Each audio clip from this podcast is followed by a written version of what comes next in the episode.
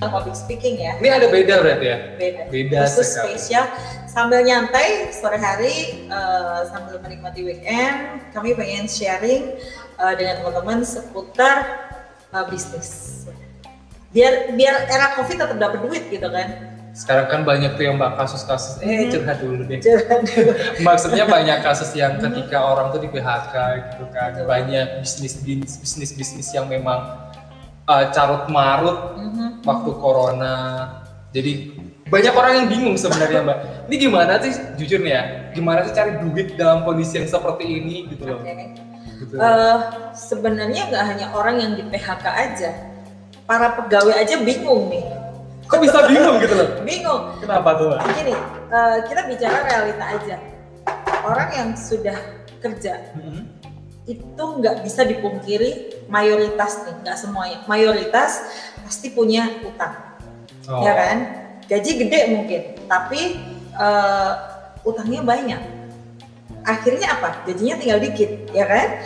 Nah, sementara tiba-tiba COVID nih, udah gajinya dikit, nggak punya sambilan, Mhm. terus ya wes bingung gitu kan itu curhatan aku sih sebenarnya Curhat. Ya beneran jadi memang di era covid ini eh, mendadak nih mendadak ya mayoritas orang mendadak kemudian jualan ya Oh nggak iya, bener banget. coba kamu Lihat lihat status di WA gitu ya. story WA eh, story WA temen-temen gitu Mhm. jualan dari jualan kerupuk lah jualan handuk lah jualan apalah Apa aja pokoknya. jualan. Bahkan grup itu berasa jadi pasar tiban. Ya kan? Bursa jualan. Bursa jualan. Saya ada grup teman-teman public speaker, teman-teman MC, teman-teman ini. Tiba-tiba jadi penjual. Kemudian eh, apa namanya? Teman-teman pemandu wisata nih. Kita kan nggak bisa traveling kalau kayak gini. Mendadak banting setir jadi penjual. Ya kan? Jadi banyak orang yang kemudian dia banding setir jadi penjual. Cuma masalahnya teman-teman, tidak semua orang itu bisa jualan, Nah, itu dia masalahnya pak. ya kan? Tidak semua orang bisa jualan. Akhirnya, eh ya udah, ada dua tipe penjual nih kalau menurut aku. Apa Kemarin kayaknya Budia pernah posting Budia. Eh, jadi satu tipikal penjual yang dia memang kerjanya pontang panting, ya kan? Udah kerja sampai COD-an ke mana-mana, kayaknya nggak dapat untung sih, untungnya dikit banget gitu kan. Tipe yang kedua itu adalah penjual yang tipenya adalah postan posting. Jadi sampai statusnya itu kayak semut gitu ya. Jadi satu tipe penjual yang memang kerjanya dia pontang panting, dua tipe penjual yang tipe kerjanya hanyalah postan posting. Nah, Anda mau yang mana gitu kan? Jadi eh, memang berjualan ini menjadi solusi. Solusi di saat kita dalam kondisi kayak kemarin apa ya istilahnya? Bisa bilang chaos sih enggak ya. Cuman dalam kondisi krisis saya pikir berjualan ini menjadi sa- salah satu solusi alternatif, untuk memperpanjang hidup gitu. Ya nggak? Kayak banyak yang hadir ya. Udah banyak, udah ada 10 mbak Ada 10 luar Ada biasa. 10. Nah, cuman memang nih teman-teman eh, tidak semua orang itu mentalnya kuat. Ada kan yang udah jualan gitu kan mbak, Hmm. satu dua, itu ada yang beli. Udah gitu dia posting, ditanya harga, ditawar, dia langsung drop. Wih sah aku nggak mau jualan lagi gitu. Ya kan? Nah, kalau memang eh, apa namanya berjualan itu memang harus mental. Jadi bukan sekedar itu bukan sekedar skill, bukan sekedar keahlian, bukan sekedar kemauan, kemampuan, tapi memang mental ini harus gitu ya. Benar. Oke, sama ini nih mbak. Eh, kalau tadi tentang mental ya mbak ya. Jadi kan masalah terbesar bagi yang ingin memulai bisnis sebenarnya apa gitu mbak? Selain mental tadi. Eh, jadi gini, kalau memang anda ingin berjualan sebelum ke masalah terbesar gitu kan, kalau memang anda ingin berjualan, anda ingin berbisnis teman-teman, saya bicara apa pun bisnis yang anda geluti ya, saya yakin teman-teman yang ada di sini banyak yang udah berjualan. Dan kemarin ketika jambi saya, saya lihat datanya banyak yang udah berjualan. Cuman masalahnya berjualan ini hanya sekedar satu keterpaksaan, dua latah ikut-ikutan, ya kan? Uh, karena saya melihat beberapa teman-teman itu si A, B, C, D, E postingnya sama terus. Jadi mereka berteman nih, mereka berteman. Uh, postingannya sama, si A jual baju, tiba-tiba si B juga, juga jual baju yang sama, gambar yang sama, kemudian uh, harga yang sama. Yeah. Nah, ini ini butuh strategi teman-teman ya. Jadi apa pun produk Anda, saya ingin Anda punya karakter. Nah, kemudian nih bagaimana menumbuhkan mental uh, entrepreneur. Ya kan? Sekarang gini, teman-teman, kita misalnya gini, kamu nih di di sebuah uh, pantai, laut lah. Oke. Okay. Kamu piknik, uh -huh. eh jangan kamu deh, nauzubillah, jangan uh, tenggelam. seseorang, seseorang gitu kan. Ketika tenggelam, apakah kita akan belajar berenang nunggu tenggelam? Jadi ketika mau tenggelam baru belajar renang, ataukah kita belajar renang dari sekarang biar suatu saat kalau kita nyemplung ke air kita nggak tenggelam? Kalau kamu yang mana?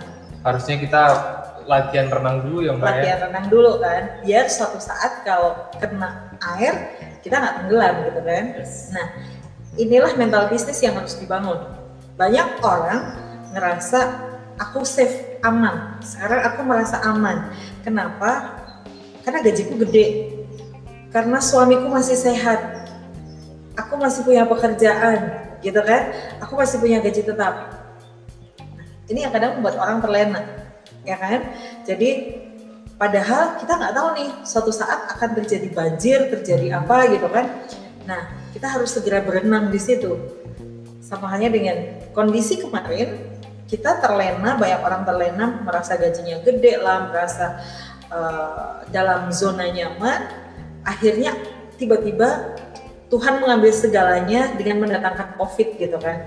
Ya, aku aja sempat shock loh kemarin. Sabtu Minggu Sabtu Minggu weekend gitu biasanya ngamen gitu kan. gitu ya. ada job gitu kan. Tiba-tiba. sepi ya kan? Nggak ada nggak ada penghasilan tambahan. Nah tapi karena kita sudah siap mental dari awal kita sudah membangun bisnis dari awal alhamdulillah di era covid pun kita masih bisa survive. Jadi teman-teman kalau anda mau survive ayo bangun bisnis dari sekarang. Jangan merasa uh, kita berdiri di zona aman zona nyaman kemudian merasa enggak lah gini aja gitu ya. Terus nah tadi Anas nanya gitu kan masalah terbesar yang dihadapi orang yang mau berbisnis itu apa? Apa itu mbak mayoritas adalah modal. Iya karena kan orang kan banyak yang wah kalau semisal kita bikin usaha mm-hmm. kita harus punya modal nih. Mm-hmm. wah enak ya kalau yang udah punya modal bikin usaha. Nah. Gitu kan mbak kadang orang-orang bilangnya. Betul. Benar tapi nggak pernah kalau menurut aku. Jadi begini uh, ini kembali kepada mindset dan prioritas. Hidup adalah tentang prioritas teman-teman. Jadi coba bayangin orang kalau misalnya eh ini ada bisnis bagus. Berapa yeah. modalnya? 4 juta. 4 juta ya? Ya pikir aduh enggak deh aku nggak punya duit. Duit segitu banyak kok ya kan? Aduh utang di mana ya? Oh mikir utang. Jangan ya jadi uh, dia pikir mindset dia 4 juta itu banyak. Untuk apa? Bisnis. Yeah. untuk modal bisnis orang bilang 4 juta itu banyak ya kan? Dia, dia males untuk mencoba mencari 4 juta. Tapi bayangin. Eh aku punya handphone keluaran terbaru loh. Berapa harganya? 5 juta. Beli dia. Ya kan iya iya juga ya mbak ya. 4 juta sama 5 juta gedean mana? 5 juta 5 mbak. juta. Tetapi untuk sebuah bisnis untuk modal orang bilangnya itu besar, gede. Dia nggak punya duit gitu kan? Tetapi ketika ada handphone keluaran terbaru harganya 5 juta apa pun caranya dia akan cari duit 5 juta untuk beli handphone. Padahal you know, ketika untuk bisnis uh, uang ini angkanya itu akan bertambah gitu kan. Akan ada faktor kali di situ. Ketika uang itu diubengke bahasa Jawanya itu akan ada benefit lebih. Sementara handphone ini adalah nilainya susut Sebenarnya balik lagi ke mental ya mbak ya. mental mindset. Karena gini, ada beberapa kasus mbak, ketika orang ingin memulai usaha, nah dia bilang gini, waduh, ini kayaknya bener tadi modalnya besar, dia takut kan, Aduh, takut kayak gini kayak gini, wah kayaknya, kayaknya, kayaknya, kayaknya, sepertinya kalau semisal ada yang berpikiran mending buat beli investasi buat inilah, kalau semisal modal ini, kalau rugi gimana dong? Nah. Itu tadi balik ke mental lagi mbak. balik ke mental. Ada lagi contohnya gini. Eh, orang bicara uang gitu kan. Contoh eh ada pelatihan bagus loh. Bayar berapa? gitu kan. Bayar berapa misalnya? 500 ribu. 500. 500 ribu untuk sebuah ilmu orang bilang apa? Mahal ya nggak Iya. kamu pernah kan eh, ngelola sebuah event pelatihan gitu kan? 500 ribu orang bilang mahal. Sementara dia jalan ke mall ada tas branded atau baju gitu ya. Harganya 500 ribu. Beli nggak? Beli dia. Ya kan? Padahal dia nggak ngerti ini. Sebuah ilmu dengan harga 500 ribu kalau dikembangin ini bisa jadi duit lagi Berarti sebetulnya sebenarnya sama-sama investasi ya, betul hanya, hanya aja masalah mindset prioritas. Jadi teman-teman, hidup adalah tentang prioritas. Jadi kalau Anda mau lebih baik lagi, tinggal Anda mau memprioritaskan yang mana. Gitu kan? Jadi eh, ayo pilih-pilih. Dan orang bilang masalah terbesar eh, bagi seseorang untuk memulai bisnis adalah modal. Ya kan? Dan teman-teman, kebanyakan orang kalau berbisnis yang dipikirkan pertama sekali lagi adalah modal. Padahal eh, modal itu sebenarnya hal kesekian loh untuk membangun sebuah bisnis. Karena yang harus dipikirkan seseorang ketika dia mau membangun sebuah bisnis itu jangan modal, tapi apa coba? Bagaimana dia menjual? strateginya. Iya, jadi bagaimana dia menjual sebuah produk, sesuatu hal yang eh, apa ya? Dia harus tahu dulu nih market pasar yang mau dijualin itu ke mana. Gitu. Orang kan biasanya gini, kalau dia membangun bisnis ya teman-teman, yang dipikirkan pertama kali adalah satu, aku punya modal berapa sih? Nah, Dua, aku nanti mau nyewa tempat di mana? Ya kan? Nyewa tempat di mana? Kemudian nanti alat-alatnya seperti apa? alat-alatnya beli etalasenya berapa, mesin kasirnya berapa, kemudian dia pikir gaji karyawan, dia pikir siapa yang nanti mau kerja, belum lagi eh, pasang baliho, pasang banner, pasang ini. Aduh banyak banget. Lama-lama nggak jadi usaha tuh mikir-mikir Nggak jadi aja action, terus. kan? Mikir-mikir habisnya Nah, segini segini. dia nggak mikir kebanyakan orang nggak mikir iking gue lagi ke piye gitu. Ya kan? Nah teman-teman dibalik dulu. Jadi kalau anda mau memulai sebuah bisnis yang pertama kali anda pikirkan adalah bagaimana nanti aku menjual produk. Sudah masuk ke strategi ya. iya jadi yang pertama dipikirkan adalah bagaimana aku menjual produk. Jadi yang pertama kali Anda pikirkan ketika Anda mau memulai bisnis adalah siapa sih target marketnya. Target marketnya dulu yang mau dijualin itu siapa gitu kan. Oke.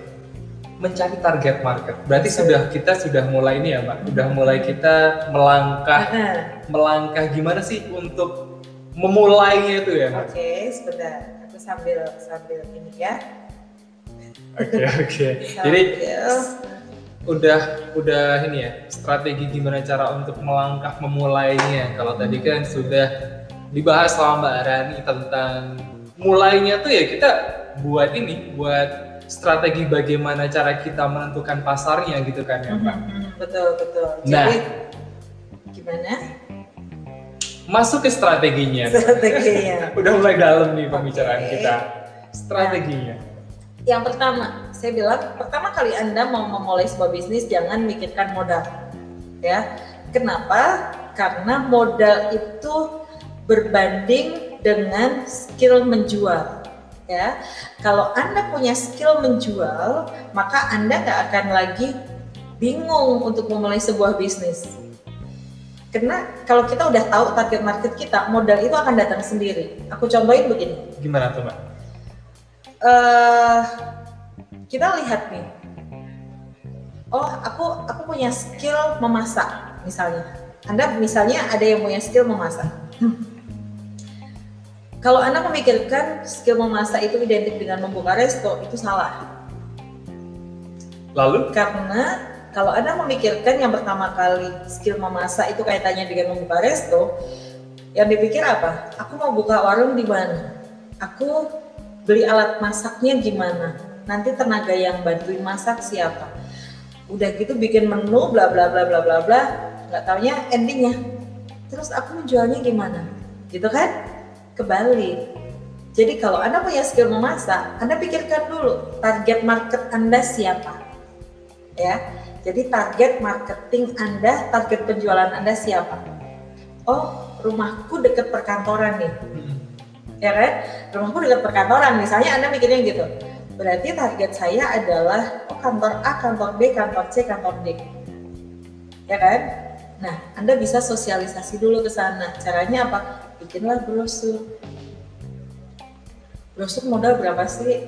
100 ribu udah dapat kan? banyak gitu. Nah, Anda bikin brosur, senilai misalnya 100 ribu itu udah dapat banyak banget anda pulau nuwun door to door ke kantor itu anda bikin paket-paket paket A, paket B, paket C seharga bla bla bla menu apa aja yang anda tawarkan door to door pulau nuwun ke kantor A, kantor B, kantor C kasih nomor telepon atau bisa juga kalau nggak mau model pakai Facebook, Instagram bisa. Ya kan? Lebih mudah ya Mbak? Lebih mudah, di-ads-kan, dipromokan, kemudian dengan target kantor-kantor terdekat gitu kan. Terus bikinlah pre-order. Ya kan?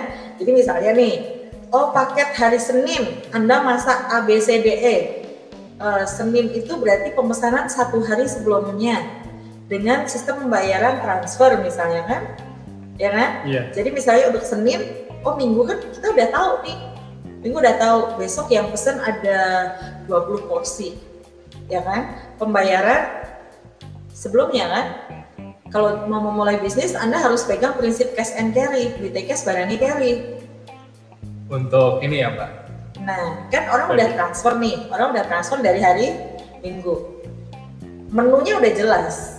Berapa porsinya udah jelas duit udah pegang dulu nih udah aman nah ya, orang orang pre-order bayar di awal ini kan jadi modal kita men Oh, ya. strategi ya kan? lagi betul. Iya kan? Jadi uh, Anda ahli masak harus buka resto. Iya kan? Jadi kalau Anda misalnya bikinnya bikin resto modalnya gede, belum lagi belum tentu laku. Tapi dengan sistem pre-order seperti itu, Anda hanya modal bikin brosur, jual bulan bulan nuwun gitu kan. Uh, ya wes nanti dapat modalnya dapat sendiri gitu. Ya nggak? Betul. Dari kebingungan tadi mencari modal kan, hmm. akhirnya ini adalah salah satu strategi untuk yang memang mini modal. Nah, kayak kayak aku kemarin waktu di covid gitu kan, aku ngelink ke uh, resto yang ada di Depok, Pantai Depok. Aku pre-order nih seafood gitu kan, hari Kamis uh, delivery jam sekian, bayar sebelumnya. Hari Kamis bayarnya Rabu. Otomatis aku hari Rabu udah dapat nih.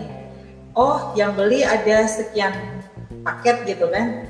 Aku tinggal WA ke Pantai Depok dari masakin ya kan? Padahal aku nggak bisa masak nih ya udah dimasakin semua udah jadi porsi-porsi porsi orang kan udah bayar. Yang diproses ini yang udah bayar. Aku ke Depok aku udah punya duit. Aku udah udah pegang modal gitu. Modalnya dari mana? Dari pre-order. Jadi di situ kekhawatiran balik lagi nih mbak. Kekhawatiran ketika tadi aduh siapa nih yang beli? Ketika pakai sistem pre-order maksudnya konsumen kita udah pasti gitu loh nah jadi yang kita target pertama kali adalah kita nyari konsumennya dulu gitu kan? Cari konsumennya dulu terus masalah terbesar mereka itu apa? Gitu. Jadi kita ngeliat nih anda mungkin uh, nanti setelah ini anda bikin list gitu ya. Aku berharap besok kita berlanjut lagi sesinya. Jadi uh, apa namanya lebih dalam lagi besok karena waktunya hari ini hanya satu jam satu setengah jam aja ya. Jadi uh, anda nanti mulai mikir deh teman-teman ya. Anda mulai mikir anda mulai nyatet oh targetku itu yang mau aku sasar siapa? Ya. Teman wali kelas. Kan ada nih bapak ibu ya teman-teman yang ini oh atau saudara? Saudara pun nanti bisa anda catat gitu kan. Dari saudara aja sebenarnya udah bisa jadi target. Saudara kan gini saudara dari aku sendiri dari aku dari bapakku dari ibuku itu siapa aja? Dari saudaranya suami ya kan? Dari saudaranya suami itu dari bapaknya suami dari ibunya suami itu saudaranya siapa aja? Itu kan udah bisa di list teman-teman target market terbesar kita itu sebenarnya ada di sekitar kita. Jadi Anda nggak usah mikir, oh temanku yang di Kalimantan, temanku yang di Sulawesi, yang di Sumatera kejauhan. Anda cukup ngelis aja orang-orang di sekitar Anda atau orang-orang yang ada di handphone. Oke, lebih mudah lagi kan. Teman SMP, teman SMA. Grup-grup cek grup coba. Grup cek grup orang-orang yang aktif siapa aja. Itu sebenarnya target market. Kemudian yang kedua, oh masalah terbesar mereka apa sih? Ya kan? Anda rumahnya di dekat perkantoran masalah terbesar orang kantoran apa? Punya balita, anaknya mau dititipin ke mana gitu kan? Anda bisa coba buka penitipan anak gitu kan?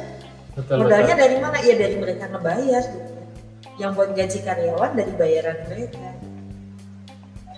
Ya nggak? Betul betul. Berarti intinya yang pertama tadi tentukan hmm. target eh tentukan target hmm. pasarnya yang bayar. Hmm siapa aja. Siapa aja. Lalu gimana caranya? Mereka sebenarnya yang dibutuhkan apa gitu kan? Betul, betul. Analisis deh.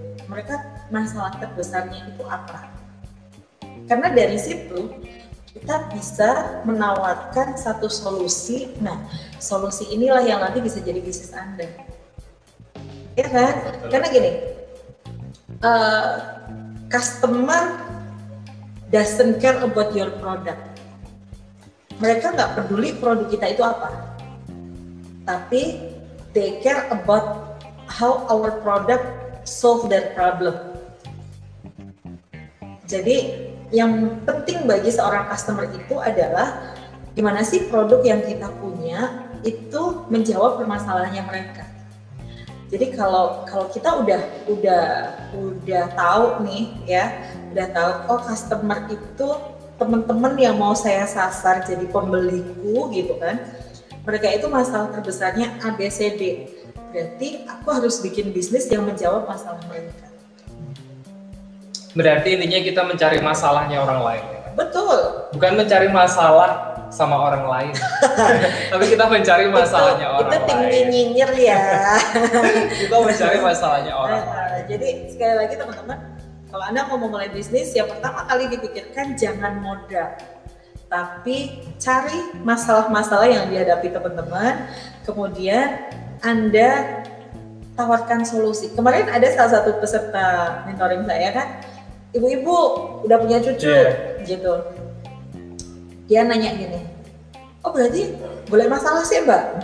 Iya bu, kayaknya masalah tetanggaku itu pada kerja nggak bisa antar jemput anaknya jadi aku bisnis antar jemput anaknya aja ya dan ternyata sekarang dijalani loh berjalan simbok simbok loh berjalan. Dia nggak bisa main gadget loh. Dia nggak bisa main gadget tapi dia bisa naik motor gitu kan. Akhirnya sekarang beliau bisnisnya adalah antar jemput anak sekolah. Kan? Dapat duit kan? Dari awal mencari si masalah itu Men mencari masalah dulu ya kan berarti tahapan strateginya mm-hmm. kita coba risam dulu ya mbak ya betul tahapan strateginya kita mencari target marketnya tadi mm-hmm. setelah ketemu target marketnya habis itu kita coba cari sebenarnya apa sih dari si pasar yang mau kita ambil itu tadi. betul Nah, gini nih Mbak, kadang nih aku sendiri nih ya Mbak curhat. Hmm, Kita tuh kadang susah yang namanya menganalisis gitu loh Mbak. Menganalisis sebenarnya apa sih yang sebenarnya sebenar-benarnya dibutuhkan dan memang banyak sekali orang yang membutuhkan. Nah, kadang kan orang satu dua tiga orang butuh ini, tapi ternyata bukan sebuah bukan bukan sebuah mayoritas gitu loh mbak orang yang membutuhkan hal itu. Nah, jadi gini, aku ingat pesan dari mentor aku bilang begini. Sebenarnya bukan dari mentor aku, dari para pakar pernah mengatakan bahwa jangan taruh telur dalam satu keranjang. Jadi kalau kita naruh telur dalam satu keranjang nih, keranjangnya jatuh, ya pecah semua. Tapi taruhlah telur dalam beberapa keranjang. Satu pecah, lainnya aman gitu kan? Jadi kalau kita mau bisnis, eh, aku sarankan jangan cuman satu jenis, tapi anda bisa mencoba beberapa eh, beberapa jenis Item. yang aku contohin eh, apa yang aku coba rintis ya. Iya. Aku punya training public speaking. Aku juga menjalani MC. Kalau PNS nggak usah dibahas, ngalir gitu kan. Eh, kemudian aku juga jualan produk. Produk pun yang aku jual itu ada beberapa macam. Kenapa?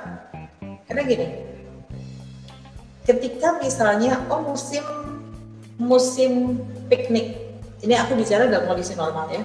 Musim piknik itu bulan Juni Juli atau akhir tahun, ya kan? Iya. Sementara di di sampai bulan-bulan apa ya? Di- jadi ketika musim piknik rame, biasanya musim training sepi. Nah, jadi ketika musim training sepi, ya kan, pikniknya rame.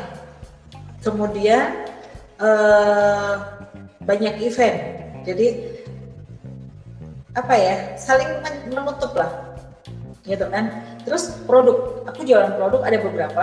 Satu, eh, aku contohin teman-teman mungkin udah tahu, aku jualan Magic Clean, pembersih cerah kamar mandi. Aku juga jualan parfum sepatu, produksi parfum sepatu gitu kan. Kemudian ada produk pengincolong kendaraan, pengkilap kendaraan Iya. gitu. Nah, sekarang ada apa? Oh iya. Please ya, ada anak kucing lewat. Jadi, kenapa sekarang aku nggak produksi parfum sepatu? Karena parfum sepatu itu adalah menjawab kebutuhan anak-anak sekolah yang sepatunya cepat bau. sedangkan anak-anak sekolah. Sekarang anak-anak baru nggak sekolah, Iya. ya kan? Betul. Sementara eh, yang produk Magic Clean itu adalah menjawab permasalahan dari ibu-ibu yang susah bersihin kamar mandi, ya kan? Nah, ketika produk parfum sepatu itu baru sepi, produk Magic baru rame. Jadi ada musim-musimnya, gitu. Jadi ini menjawab permasalahan banyak pihak. Ya kan? Berarti balik lagi ke implikasi yang pertama tadi sebenarnya Pak. Yang mana? Kalau ini yang tadi tenggelam itu tadi loh. Mhm. Jadi kayak itu sebuah persiapan, sebuah strategi Mbak Rani ketika nanti sebelum sebelum ada badai Mhm. tenggelam tadi masih ada ini Nah, satu sama, sama sama ini juga Anas. Aku contoh ini. Bisnis itu kan menjawab permasalahan eh, orang-orang di sekitar. Awal Covid orang bikin hand sanitizer. Orang butuh banget hand sanitizer. Ya kan? Semua berlomba-lomba jualan hand sanitizer, laku, laku, masker kain gitu kan. Nah sekarang, coba kamu jualan hand sanitizer. Nggak laku, Udah udah ini Pak. udah nggak laku. Laku. Jadi, jadi untuk anda, teman-teman, jangan stuck di satu produk, ya. Jangan stuck di satu produk, entah barang entah jasa. Tapi uh, Anda harus menyiapkan beberapa strategi sesuai dengan musimnya, sesuai apa sih yang berkembang saat ini gitu kan. Masker sekarang ya oke okay lah masih laku, tetapi memang nggak segencar di awal-awal. Di awal-awal itu orang jual wedang uwo, booming, repeat ordernya tinggi. Sekarang orang sudah mulai uh, turun lagi. Jadi memang intinya adalah kita harus kreatif kreatif itu ya. Betul. Membaca Karena, peluang. Bah, membaca peluang itu tadi. Betul. Jadi kalau anda misalnya teman-teman uh, sekarang sering posting, posting, posting, kok kayaknya nggak ada yang ngelirik ya? Ya berarti anda harus evaluasi produk anda itu menjawab kebutuhan uh, orang-orang di sekitar anda enggak gitu. Ya kan? Betul. Jadi kalau anda posting sering banget posting kok kemudian tiba-tiba nggak laku, gitu. nggak direspon, coba dievaluasi lagi. Kira-kira itu menjawab permasalahan dari orang-orang di sekitar anda atau enggak? Ya, karena juga mohon maaf orang kalau apalagi yang kuliner nih, wih tantangannya gede banget kalau yang kuliner. Tesnya orang, lidahnya orang, pertama kali makan mungkin enak, tapi dua kali, tiga kali, empat kali boring gitu kan. Ya jadi si A dia bikin sambal X misalnya. Hmm. dulu gitu kok booming banget laku gitu. Sekarang nggak ada yang beli lagi gitu. Mungkin cara anda berjualan itu itu terus gitu gitu terus produk yang dijual itu aja dan mungkin orang yang beli produk anda itu udah boring. Nggak ada something different gitu ya? yes. Karakter mungkin punya karakter cuman nggak ada something different kemudian ya ya wes gitu gitu terus. Kita Ber sapa dulu deh. Banyak banget nih Mando. 15 orang setengah jam. Yang mau mengajukan pertanyaan boleh. silakan. Boleh boleh ya boleh. silakan langsung aja ditajukan komentar aja ya atau Dan, live juga boleh nggak boleh. Boleh. Yang langsung mau phone live kita tunggu di line telepon 0274 28 11440 ada di komentar kolom komentar paling atas. Yes. silahkan yang mau bertanya Oke. Okay. Tadi berbicara tentang strategi ya mbak. Mm-hmm. Ternyata ya memang memang strategi itu memang butuh mm-hmm. butuh belajar sebenarnya mbak ya. Mm-hmm. Mungkin mungkin mungkin loh mbak. Mungkin ada trial sama errornya juga. Betul. Jadi kan kadang kita punya sebuah apa ya sebuah pemikiran oh ternyata masalahnya ini kemudian aku punya solusi ini nih buat uh, masalah tadi. Eh ternyata setelah dievaluasi oh, kayaknya nggak nggak ini sih nggak apa nggak bukan ini sebenarnya yang uh, solusinya. Cuman gini kalau kita memulai sebuah bisnis yang berawal menjawab memberi solusi bagi permasalahan orang lain itu angka gagalnya biasanya kecil karena kan gini, kamu beli sesuatu itu kan karena kamu butuh solusi ya. Iya. Ya kan? Nah, ketika kamu butuh solusi, kemudian ada solusinya, kamu mengalami satu masalah dan ada solusinya, mahal pun kamu pasti akan beli. Ya kan? Orang nggak mikir lagi ini produk apa sih gitu. Tapi yang kamu pikirkan adalah gimana produk ini bisa mengatasi masalah semacam kayak jerawatan nah, juga kan ya. Ini ini penting juga. Aku aku kasih kasih contoh nih. Kan kebanyakan orang mikir gimana aku males atau aku nggak action action sampai sekarang misalnya ya. uh, karena aku nggak punya modal. Biasanya kan gitu. Ya kan? Nah, ini ini aku punya tips untuk Anda teman-teman yang modalnya minim. Modalnya minim. Tadi kan di awal gimana sih kita meng-create sesuatu gitu kan? uh, jangan bikin modal, tapi pikirkan cara menjual. Nah, sekarang kalau Anda punya modal kecil, punya modal kecil, aku kasih tips nih. Bisnis apa yang cocok untuk Anda? Nah, kasih bocoran tuh, Pak. Kasih bocoran. Sebelum kita masuk ke situ, uh-huh. ada satu orang yang bertanya nih, Pak. Oke. Okay. Dari Yunita Dihan. Mbak, mau tanya, bisnis apa yang sekiranya baik dan bisa disambi kerja? Uh-huh. Kerja saya di rumah sakit, Mbak. Kira-kira peluang apa yang baik? Terima kasih. Oke. Okay. Mau di save dulu, dikit dulu apa langsung? Aku jawab dulu deh. Okay. Nah, kan tadi aku ngatur gitu kan bahwa uh, bisnis itu adalah menjawab solusi dari orang-orang yang akan menjadi target market kita. Mbak Yunita misalnya nih, uh, Anda kerja di rumah sakit. Rumah sakit. Target market Anda siapa? Apakah tetangga di rumah atau teman-teman di kantor atau keluarga atau siapa? Gitu kan? Uh, ketika Anda sudah mau nyasar nih target market tuh si ini, komunitas ini gitu. Anda bisa menganalisa nih. Jadi mereka itu masalahnya apa sih? Atau misalnya teman-teman di kantor, oh permasalahannya mereka apa sih gitu. Ya kan? Nah, dari permasalahan itu Anda bisa menyajikan satu jawaban yang nanti itu akan menjadi peluang bisnis. Aku nggak bisa nyebutin nih si A, si B, si C yang bagus apa. Karena masing-masing orang itu lingkungannya beda-beda. Contohnya kamu aja, kamu kerja di sebuah perusahaan A gitu kan, aku nggak ngerti nih masalah yang dihadapi teman-teman di kantormu apa betul, gitu. Betul. Jadi nanti kamu analisis gitu kan, oh mereka itu masalahnya apa sih, ya kan?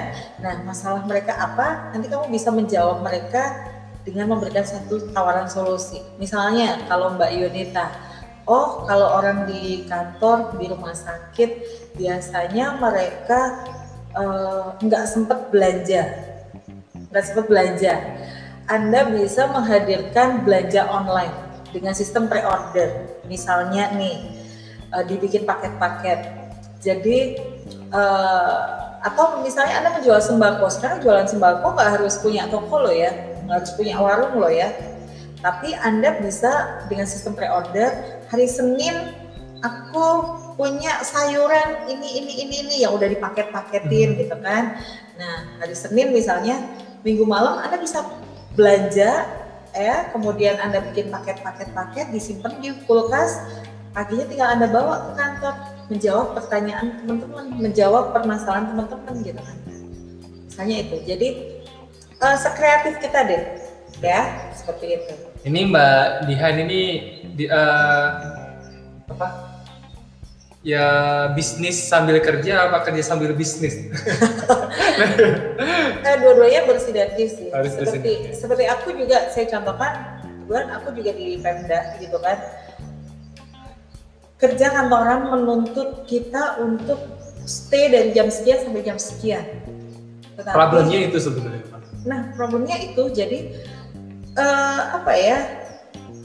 Aku harus punya sesuatu yang bisa sambil membuat bisnis yang autopilot itu nggak mudah. Tapi kalau kita sudah punya sistemnya itu enak banget.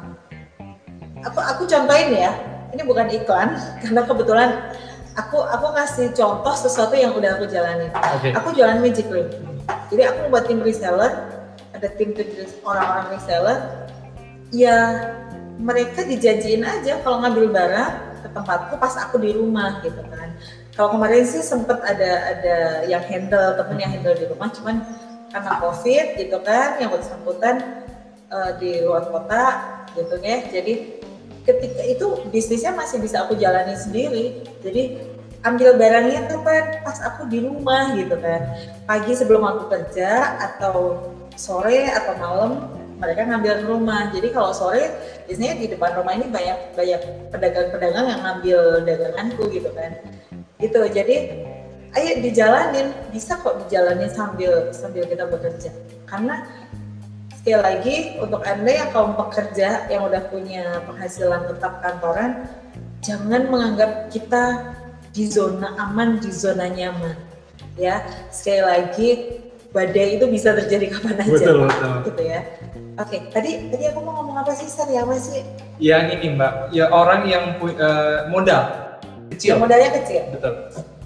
Jadi teman-teman, kalau anda punya modal kecil, aku bilang kalau orang punya modal gede mau gerak apa pun gampang ya. Tetapi untuk anda yang modalnya minim, minim pas-pasan, satu, ini aku dapat ilmunya dari coach Arli namanya.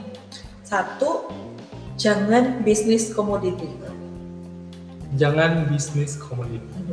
Jadi kalau Anda modalnya minim, satu jangan bisnis komoditi. Alasan? Bisnis komoditi itu adalah barang-barang yang kita pakai sehari-hari.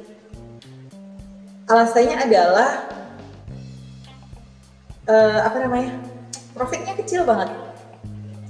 Aku contohin gini, yang kita pakai sehari-hari misalnya apa sembako sembako pulsa pulsa Oke, pulsa sabun. bensin apalagi kalau yang bapak-bapak rokok itu masuk komoditi loh. Ya kan? Aku kasih contoh sabun. Sabun itu sabun odol apalagi kebutuhan sembako gitu gula beras gitu kan kita pakai terus. Jadi kalau anda modalnya dikit buka warung. Buka warung berapa sih modalnya sekarang? Aduh, 4 jutaan ya? Itu aja. Itu aja dikit banget. Stoknya masih dikit mbak. stok dikit 4 juta lah. Nah, Anda jualan sabun. Sabun mandi itu untungnya berapa? Paling 500 sampai 1000 itu udah gede. Udah gede mbak Udah itu. gede, ya. Eh, kemudian Anda mau naikin untung lebih gede dari warung sebelah. Selisih 100 rupiah aja.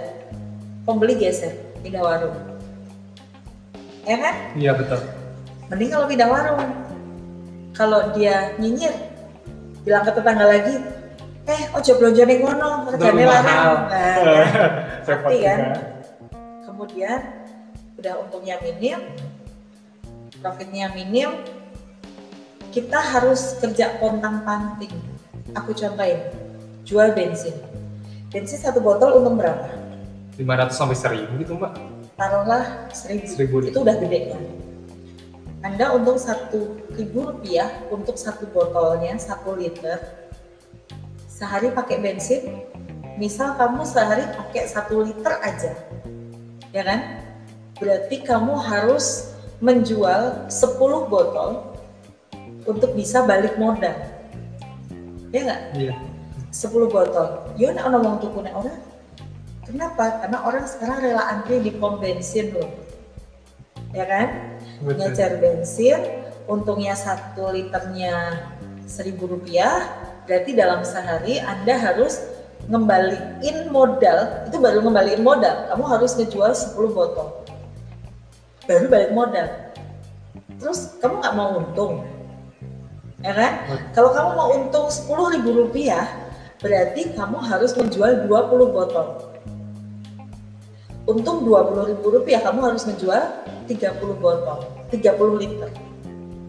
Sanggup jual segitu. Kan? Mikir juga ini sir. Pikir kan? Jadi sekali lagi jangan bisnis komoditi. Kalau Anda mau berbisnis kalau modalnya kecil gitu kan? Kecuali kamu punya duit gede bikin pom bensin silakan gitu kan? Berarti berarti sebenarnya bisnis komoditi modal kecil, tapi tentunya juga kecil kan betul. Kalau kamu mau punya stok banyak untung banyak bikin supermarket minimarket lah modalnya gede terus modal gede dari mana ngutang men bisnis itu cari untung bukan cari utang ya kan Betul betul. oke ya jangan bisnis komoditi Ya, Jangan modal kecil. modal kecil satu jangan bisnis komoditi kedua jangan bisnis tren Oke, jangan bisnis tren. Tapi kadang itu juga menggiurkan loh mbak. Ya kalau modalnya gede silakan. Kalau modalnya gede silakan. Aku bicara uh, untuk teman-teman yang modalnya kecil. Kalau anda modal kecil bisnis aku contohnya bisnis tren itu adalah fashion. Fashion itu modalnya kecil oh jilbab yang baru tren adalah yang model begini. Kemudian anda stok jilbab banyak posting posting posting posting ternyata nggak laku. Bulan depan ya jilbab itu belum tentu laku. Udah ganti model. udah ganti model. Terus fashion baju gitu kan. Gamis. Oh sekarang gamis yang baru tren model begini. Kemudian anda stok banyak bulan depan dua bulan lagi belum tentu laku. Risiko ya mbak ya. risiko. Mbak kalau mau aman sih dropship. Oke boleh. Cuman teman-teman Tuhan itu hanya nurutin apa yang kita ikhtiarkan Tuhan itu hanya nurutin apa yang kita ikhtiarkan dan apa yang kita perjuangkan dan apa yang kita prasangkakan. Serius, jadi gini, kalau anda anda dropship nih, Hmm. dropship ya, dropship itu kan kita nggak stok barang, Yes. kita nggak nggak pegang barang. Secara psikologis daya juang kita itu akan beda dengan kita itu punya barang. Jadi daya juang kita itu kalau kita hanya dropship nggak laku aja wes nggak laku kok. Selesai. Tapi kalau kita punya barang, daya juang kita itu akan beda. Ngelihat setumpuk barang belum laku, otak kita itu akan kerja. Gimana cara? Iya caranya gitu Habis. Nah, jadi otak itu kalau di eh, apa? Otak itu kalau diajak berpikir maka dia akan bekerja dan mencari jalan. Makanya aku nggak nyaranin sih teman-teman untuk dropship karena itu nilai jualnya akan beda. Walaupun itu aman. Aman, cuma Ayo, Bang. aman sih, tapi hasilnya nggak akan maksimal. Aku contohin aja teman-teman resellerku gitu kan, reseller Magic Lane. Alhamdulillah hari ini aku ada 50-an lebih reseller Magic Lane. Teman-teman yang nggak berani nyetok, nggak berani nyetok barang, hanya apa namanya kalau ada ada pesanan diambil, ada pesanan diambil gitu, itu hasilnya beda dengan teman-teman yang berani ambil sekian kemudian dia stok di rumahnya itu nilai jualnya akan beda hasilnya juga akan beda. Serius aku udah ngalamin sendiri seperti itu ya. Jadi kembali ke jangan bisnis tren apalagi kuliner yang hanya tren itu parah banget Pernah tuh yang banyak sekali yang contoh-contoh bisnis yang ngetren gitu. aku contohin Apa? dulu waktu aku kecil Heeh. ada namanya tela-tela Yes, ah, tahu tahu itu booming banget kan Hampir Oh, di semua setiap- tempat Mbak ya. setiap ujung setiap sudut Kayak ada apa ya tahu bulat tahu bulat tuh kan. Nah, dulu booming, sekarang udah nggak ada. Es kepal Milo apa kabar? Oh iya. Baru Beberapa waktu bulan. lalu kan, udah hilang. Kemudian tahu bulat udah mulai hilang, Thai tea udah mulai agak-agak bergeser gitu kan. Eh, artinya apa? Kalau kita punya modal minim, tolong jangan bisnis tren. Kecuali Anda kreatif dalam hal kuliner, sebelum ini punah Anda sudah meng-create satu jenis Something varian baru, eh, something new gitu, silahkan. Tapi kalau Anda hanya ngalir ikut tren, eh, apalagi di kuliner, itu hati-hati banget. Karena aku bilang tadi, lidahnya orang dua kali, tiga kali, empat kali nyoba jajan itu, besoknya udah bosen, nggak akan beli lagi. Apalagi sampai buka kafe gitu kan. Please, sekarang orang ke kafe bukan cuma sekedar nongkrong, bukan sekedar beli sesuatu untuk dimakan atau diminum, tapi juga tempat selfie. Oh ujung sana aku kemarin udah selfie, ujung sana udah satu kafe dia udah pengunjung udah rata buat foto semuanya. Besok aku yakin dia ke situ kemungkinannya sangat kecil. Jadi kalau anda modalnya pas-pasan, aduh jangan. Ya, Dua komoditas. Ah, satu jangan komoditi, dua jangan bisnis tren. Aku saranin, ketiga kalau anda modalnya minim, silahkan bisnis solusi. Bisnis solusi. Hmm. Tadi aku cerita di awal, bisnis itu jangan mikir modal, tapi pikirkan bagaimana menjual dan menjawab permasalahan konsumen. Kita ngasih solusi atas permasalahan yang dihadapi oleh konsumen. Ya kan? Betul. Aku kasih contoh. Di bisnis solusi ini, kita bisa mainkan margin profit sesuka kita. Sesuka kita loh, Kok bisa mbak itu?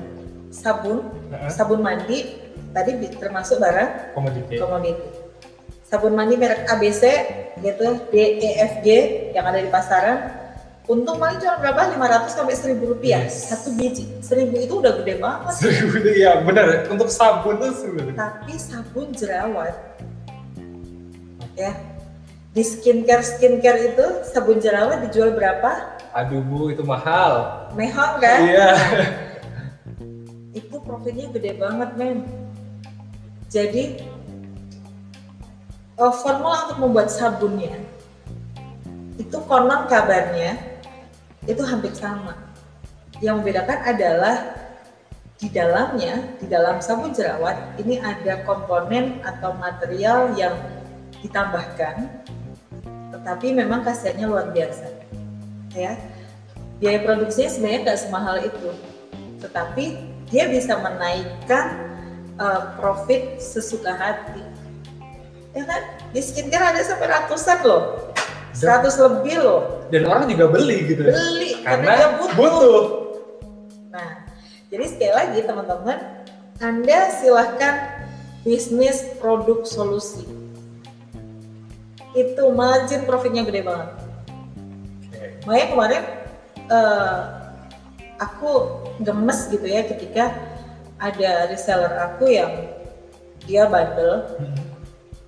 Eh, jadi begini, dia bundle. Kebetulan aku jual yang Magic Clean itu, itu juga produk solusi. Jadi ketika aku aku cerita sedikit ya, cerita sedikit kenapa asal mula dulu aku jualan Magic Clean. Oke oke boleh.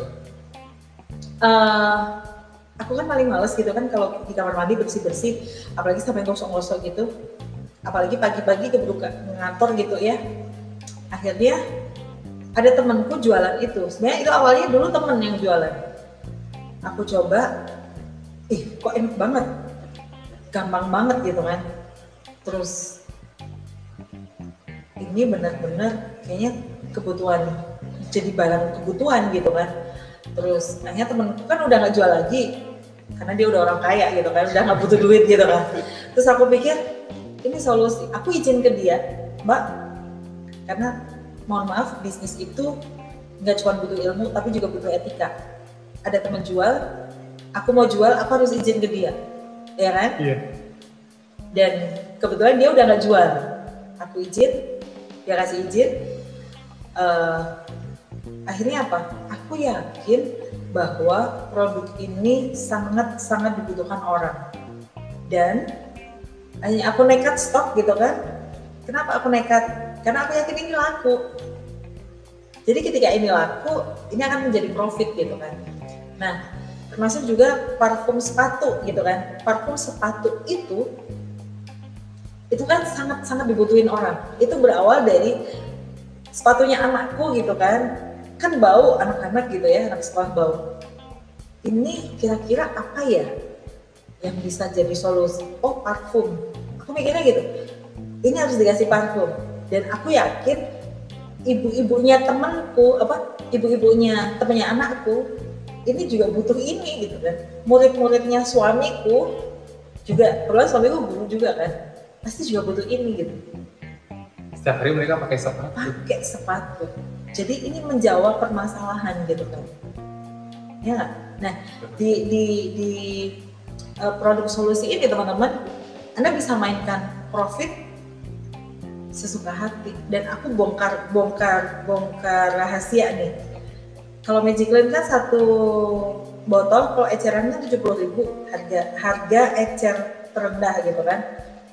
Kalau untuk reseller diskon jadi 55.000 satu botol itu untuk 15.000 ini 15.000 loh Per satu botol. per satu botol ada ibu-ibu ah beda lagi kalau ambilnya 6 karton 6 karton hanya jadi 50.000 satu botol untung 20.000 ada aku cerita salah satu ibu-ibu beliau ke mana-mana naik sepeda jualan Menawarkan. menawarkan sehari minimal dia jual satu satu karton. Jadi Dengan sehari keliling gitu ya mbak. naik sepeda satu hari profit minimal 250 ribu. Kan? Dia bilang ini daripada buka warung mending ini loh ya, gitu kan.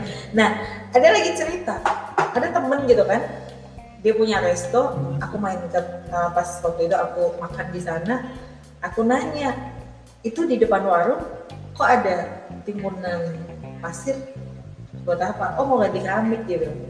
Aku kasih ini coba deh. Kalau nggak maju, nggak usah bayar. Dan ternyata dibersihin bisa. Dia bayar berapa? 100 ribu.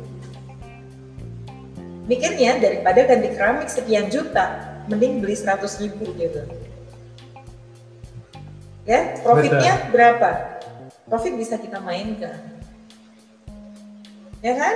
Jadi untuk anda teman-teman silahkan please ayo produknya yang produk solusi. Jadi dievaluasi lagi kalau anda jualan produk sampai detik ini kok nggak laku, berarti produk anda tidak menjawab permasalahan uh, teman-teman yang ada di sekitar anda. Ya, apa pun produknya, ya entah baju, entah Makanan. Eh, makanan entah apalah bisnis yang ada dulu silahkan nanti dievaluasi lagi gitu ya kan Iya. Jadi kepengen bisnis sebenarnya ini jadi harus saya. dong aku itu ke kantor di motor itu selalu nenteng barang Berapa aja tuh mbak? wis opo gitu Dibawa ke kantor. dibawa ke kantor Target pasarnya? kadang teman-teman kantor gitu kan kadang kalau nggak sempet ketemu gitu nanti pakai online kirim online delivery online Memanfaatkan teknologi. manfaatkan teknologi gitu kan Oke.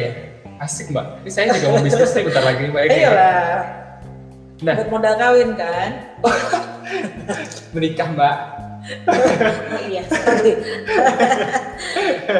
oke Oh, ini yuk Lanjut mbak. Lanjut. Kalau tadi kan kita udah ngomongin soal masalah-masalah, kemudian beberapa tipe jangan bisnis komoditi, jangan bisnis tren tren. Lalu kapan nih kita waktunya berjualan? Kapan waktunya? nah, Kalau cuma cari masalah-masalah. kegedean kali ya jadi gini eh, waktu berjualan yang paling tepat adalah saat customer membutuhkan produk kita saat customer membutuhkan produk kita Iya kan? Nah produk kita, makanya kita meng-create produk kita apa itu tergantung dari masalah mereka. Jadi kalau ganti masalah, Ganti produk, ganti kebutuhan? ganti produk. Oh, oke. Makanya aku bilang tadi di awal, kita jualan produk itu harus ada plan A, plan B, plan C. Kayak cuma satu produk yang dijual. Jangan cuma satu produk aja. Produk itu bisa barang, bisa, jasa loh ya. Ya kan? Iya benar. Eh eranya COVID nih, anak-anak nggak sekolah. Aku sebenarnya kemarin udah mau launching sih, tapi belum belum kesampaian. Jadi aku menemukan satu metode ngajarin anak membaca tanpa mengeja. Saya targetku anak-anak TK yang mau masuk SD. Keren juga tuh mbak. Iya, jadi anak-anak TK yang mau masuk SD hanya dengan sekitar 4 atau lima kali pertemuan dia udah insya Allah udah bisa anak dalam kondisi normal loh ya maksudnya bukan bukan anak berkebutuhan khusus insya Allah anak dalam kondisi normal dia udah bisa ngebaca tanpa mengeja jadi bukan lagi bu ka uku gitu. bukan lagi gitu tapi dia udah langsung baca buku cuman karena covid kemarin jadi Depending dulu. depending dulu gitu ya nggak nggak gimana gimana cuma takutnya kalau ada apa-apa nanti kita yang disalahin gitu kan nah jadi eh, kita bikin plan A, plan B, plan C. Jadi misalnya anda nih teman-teman, anda punya produk, silakan jangan hanya satu macam aja. Misalnya makanan, makanan ya, makanan itu, oh makanan makan siang. Anda menawarkan menu makan siang untuk orang-orang kantoran. Oh Anda menawarkan makan malam untuk anak-anak kos, gitu ya Iya. atau Anda menawarkan makanan lewat aplikasi online. Itu aplikasi online aja nanti ada strateginya sendiri. Ini insya Allah bulan depan aku mau launching lagi. Duh, banyak banget yang mau di launching nih. Eh, ini dalam proses penggodokan, jadi ada ada apa makanan ghost resto. Jadi bikin resto pun nggak harus dengan cara apa namanya buka warung dan lain-lain dari dapur rumah udah bisa. Aku padahal nggak bisa masak. Yang masak siapa? Ibu mertua. Beliau jago, kan peluang bisnis buat beliau juga. Ya kan? Kita deh strategi yang itu. Kita besok share nanti lagi. nanti Kita nanti lagi. di, di, di hari lain di hari lain bagaimana dulu. membuat ghost resto gitu kan. Oke, tadi aku jawab kapan waktu berjualan yang paling tepat adalah saat customer membutuhkan produk Anda. Nah, kalau customer nggak butuh, Gimana? Kalau nah tugas kita as a marketer, as a sales, sebagai seorang sales, sebagai seorang marketer untuk membuat mereka butuh. Karena kunci penjualan itu adalah bagaimana membuat customer merasa butuh. Caranya? Caranya diedukasi aku aku cerita gini. Ada handphone merek tit yang gambar buah itu ya. Iya iya.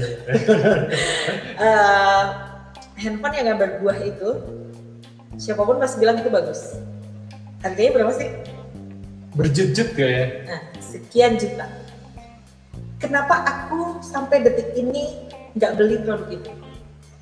Karena bagiku fungsinya itu produk itu masih bisa tergantikan oleh ini mereknya nggak usah disebut.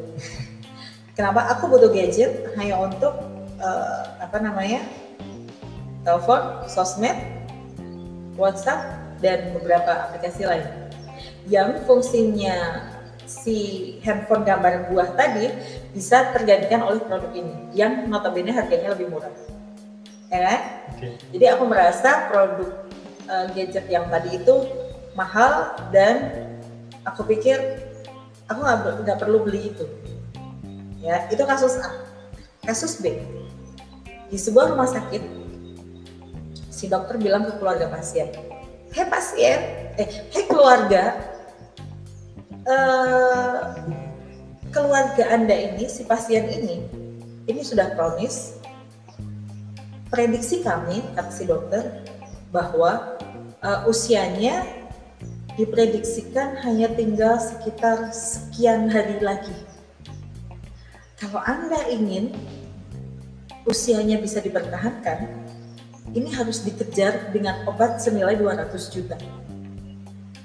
Misalnya nih contoh kasus ya. Yeah, yeah. Kalau kejadiannya kayak gitu, kira-kira apa yang dilakukan oleh keluarga pasien? berusaha membeli obatnya. Nah, meskipun mahal, 200 juta nih, dia akan berjuang untuk mendapatkan barang itu buat poman, buat apa gitu kan, ya kan? Jual mobil, jual apa? Hanya untuk nebus obat supaya ini bisa dipertahankan. Kenapa? Mereka sangat butuh. Mahal pun mereka akan beli karena mereka sangat butuh. butuh Kenapa handphone tadi aku nggak beli? Karena aku belum butuh. Ya kan? Jadi kunci penjualan adalah bagaimana membuat customer merasa sangat butuh. Mengedukasi itu tadi. Nah, caranya aku contohin produkku nih. Magic Clean. Magic Clean. Oke, oke, gimana? Aku aku kasih contoh yang yang aku jalanin hmm. gitu kan. Uh, nanti untuk teman-teman silakan analisa sendiri. Jadi aku contohin produk yang aku jual sendiri. Okay. Magic Clean orang akan bilang Magiclean itu mahal kalau kamar mandi dia, toilet dia belum parah. Sebenarnya dikasih produk yang ada di pasaran masih bisa gitu, dia pasti lihat Magiclean akan ah itu mahal. Gitu. Beli yang ini aja deh. Beli yang ini aja di toko A gitu. Banyak. Banyak bisa. Gitu. Tetapi orang akan menganggap Magic Clean itu murah kalau dia sangat butuh. Kamar mandinya udah berkerak, kemudian dia udah coba produk A, B, C, D, E, dia udah nggak bisa, dia udah mau ganti keramik, eh lihat Magic Clean, dia akan menganggap ini 70 ribu tetap aku harus beli.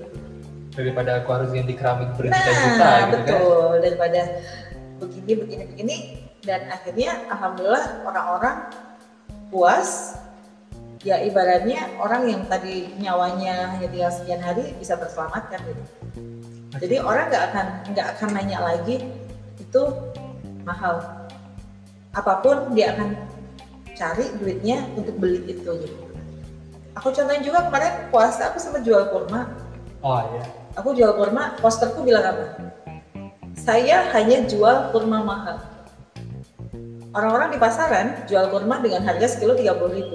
Aku jual yang harganya 100 ribu. Dan alhamdulillah sold. Eh sekarang tadi barusan datang lagi kargonya, aku jual kurma lagi, jual kurma lagi. Kenapa? Ternyata after lebaran orang masih nyari. Repeat order lagi? Repeat order lagi. Dan ternyata memang orang-orang yang ngerti kualitas itu akan bilang bahwa ini nggak mahal kok dibandingkan toko A B C D E ternyata ini masih murah gitu. Berbanding yang tahu kualitas. Kualitas. Betul. Jadi aku contoh ini. Cara mengedukasi orang supaya butuh. Ditakut-takutin.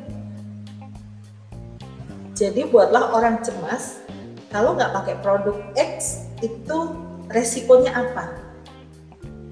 Contoh ya, main ke nggak usah main deh, aku dulu kalau misalnya ke warung gitu Hmm. ke toilet itu jijik Apa ya pak? habis makan aku pasti nggak akan ke toiletnya resto atau warung gitu tapi sekarang aku paling demen kalau ke warung aku mampir ke toiletnya gitu. Siapa tahu jadi target kayak gitu. Eh, caranya gini. Gimana? aku lihat ih kok gitu sih? Diedukasi mas itu kalau toiletmu kayak gitu nanti kalau ada customer ke kamar mandi kasihan loh dia nanti kapok jajan ke sini. Oh saya udah cobain ini nggak berhasil ya bun. Aku punya produk nanti dicoba tapi aku kasih garansi aku berani kasih garansi. Nanti kalau nggak berhasil mas nggak usah bayar gitu. Ada beberapa orang yang sudah akhirnya beli dan sampai sekarang langganan. Ya saya ditakut-takutin gitu. Itu kalau uh, ada pembeli ke sini main mampir ke toilet toiletnya kayak gitu nanti dia kapok lo jajan ke sini. Atau main ke tempat seseorang. Kamar mandinya kotor nih. Caranya nakutin eh mbak itu kok kalau kamar mandinya kayak gitu mbaknya kayak gitu kebayang nggak kalau buat kumur-kumur bakterinya kan pada nempel gitu kan Iya. iya. Oke oke oke. jadi kasih ketakutan-ketakutan apa Oh iya. iya, dia iya. butuh kok Oh iya iya. gitu. oh iya iya gitu Ternyata.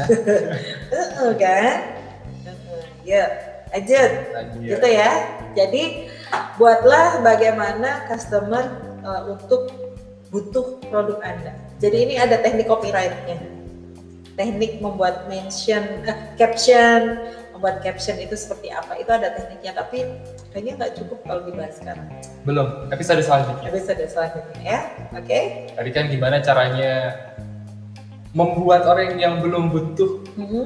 menjadi butuh dengan cara mengedukasi tadi ya Mbak. diedukasi Edukasi tadi. ditakut-takutin dengan cara yang halus Alon-alon gitu ya. Aha. Kemudian Mbak, ciri orang yang mau beli produk kita itu sebenarnya kayak gimana? Cara mengetahuinya, Kar- eh, karakteristiknya gimana gitu Mbak? oke Ya kita pas kalau misal kita cari target market kita. ciri orang yang mau beli. Jadi gini, pembelian itu adalah tentang psikologis. Aku contohin kalau kamu mancing, kamu pernah mancing gak sih? Iya mancing, mancing emosi. Mancing emosi. Eh, sebentar. Kalau kita mancing, itu kan ada apa namanya? Umpan, Bukan. Sebelum mata kail itu, kambangan. kambang. Nah, kambangan itu kan di atas nih. Iya.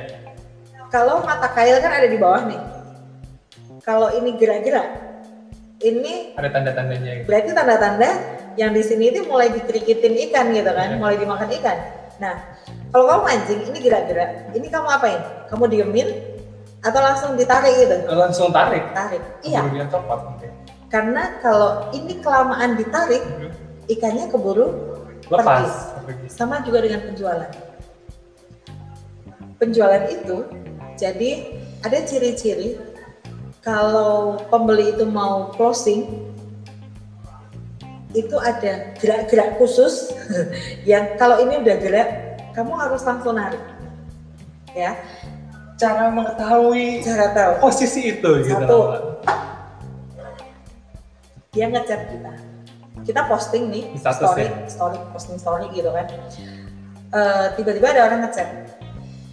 Chat kita pasti dia butuh. Jadi kalau dia sampai lepas berarti anda nggak pinter closing. Ya kalau dia udah ngechat japri kalau aku nih aku pastiin 90% dia closing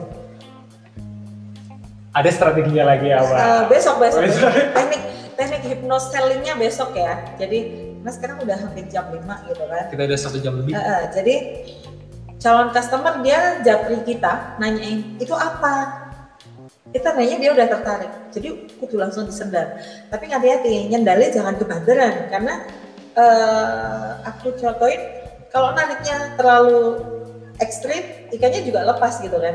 Sama dengan ketika anda sudah ada yang nanya gitu anda jangan langsung mau beli berapa? gitu. Jangan jangan langsung hard selling gitu kan. Jadi eh, ada tekniknya lagi ya.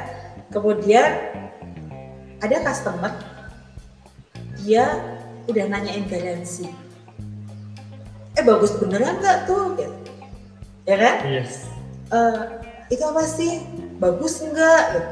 sebenarnya alam bawah sadarnya dia itu tuh udah tertarik nih. Dalam posisi itu ya. iya jadi kalau dia udah nanyain itu bagus bener nggak sih? Sebenarnya alam bawah sadarnya dia itu udah tertarik. Jadi tinggal bagaimana nanti anda mengarahkan. Nah teknik mengarahkannya besok deh ya waktunya kayaknya nggak cukup. Terus ada yang nanya lagi eh, apa ser- service after sale. Itu kalau gagal gimana gitu. Jadi dia sebenarnya pengen pengen beli tapi dia nggak mau nggak mau rugi kalau gagal gitu.